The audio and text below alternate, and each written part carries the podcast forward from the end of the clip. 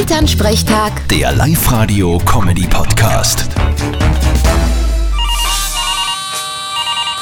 Hallo Mama. Grüß dich, Martin. Du, wir haben eine super Idee. Wir haben uns jetzt beim Lagerhaus 20 Tonnen Sand bestellt. Aha, kriegt der kleine Pferdler neue Sandkisten. Spinnst? Mit 20 Tonnen?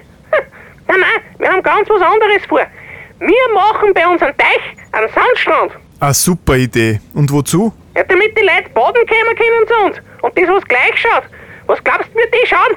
Wenn's da ausschaut wie ein Jazzler am Strand. Seit wann ist unser Teich denn ein öffentliches Bad? Ist er eh nicht. Aber nachdem wollen wir wieder so Spaziergänge und Radlfahrer zum Ankühlen reinhupfen, werden wir ihn jetzt ansperren und dann, wenn der Strand fertig ist, Eintritt verlangen. Hab ich mir ja gedacht, dass da eine Geschäftsidee dahinter steckt. Na, was glaubst Da stell ich nur hinten hin, wo ich Most- und Speckbrot verkauf.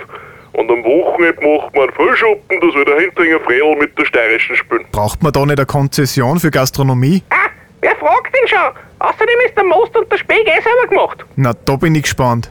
Ich würde noch einen Sprungturm bauen. Am besten gleich einen Zehner. Das ist eine Weltidee. Aber wirklich nicht. Beim Teich wird nichts betoniert. Schade. Vierte Mama. Bitte, Martin.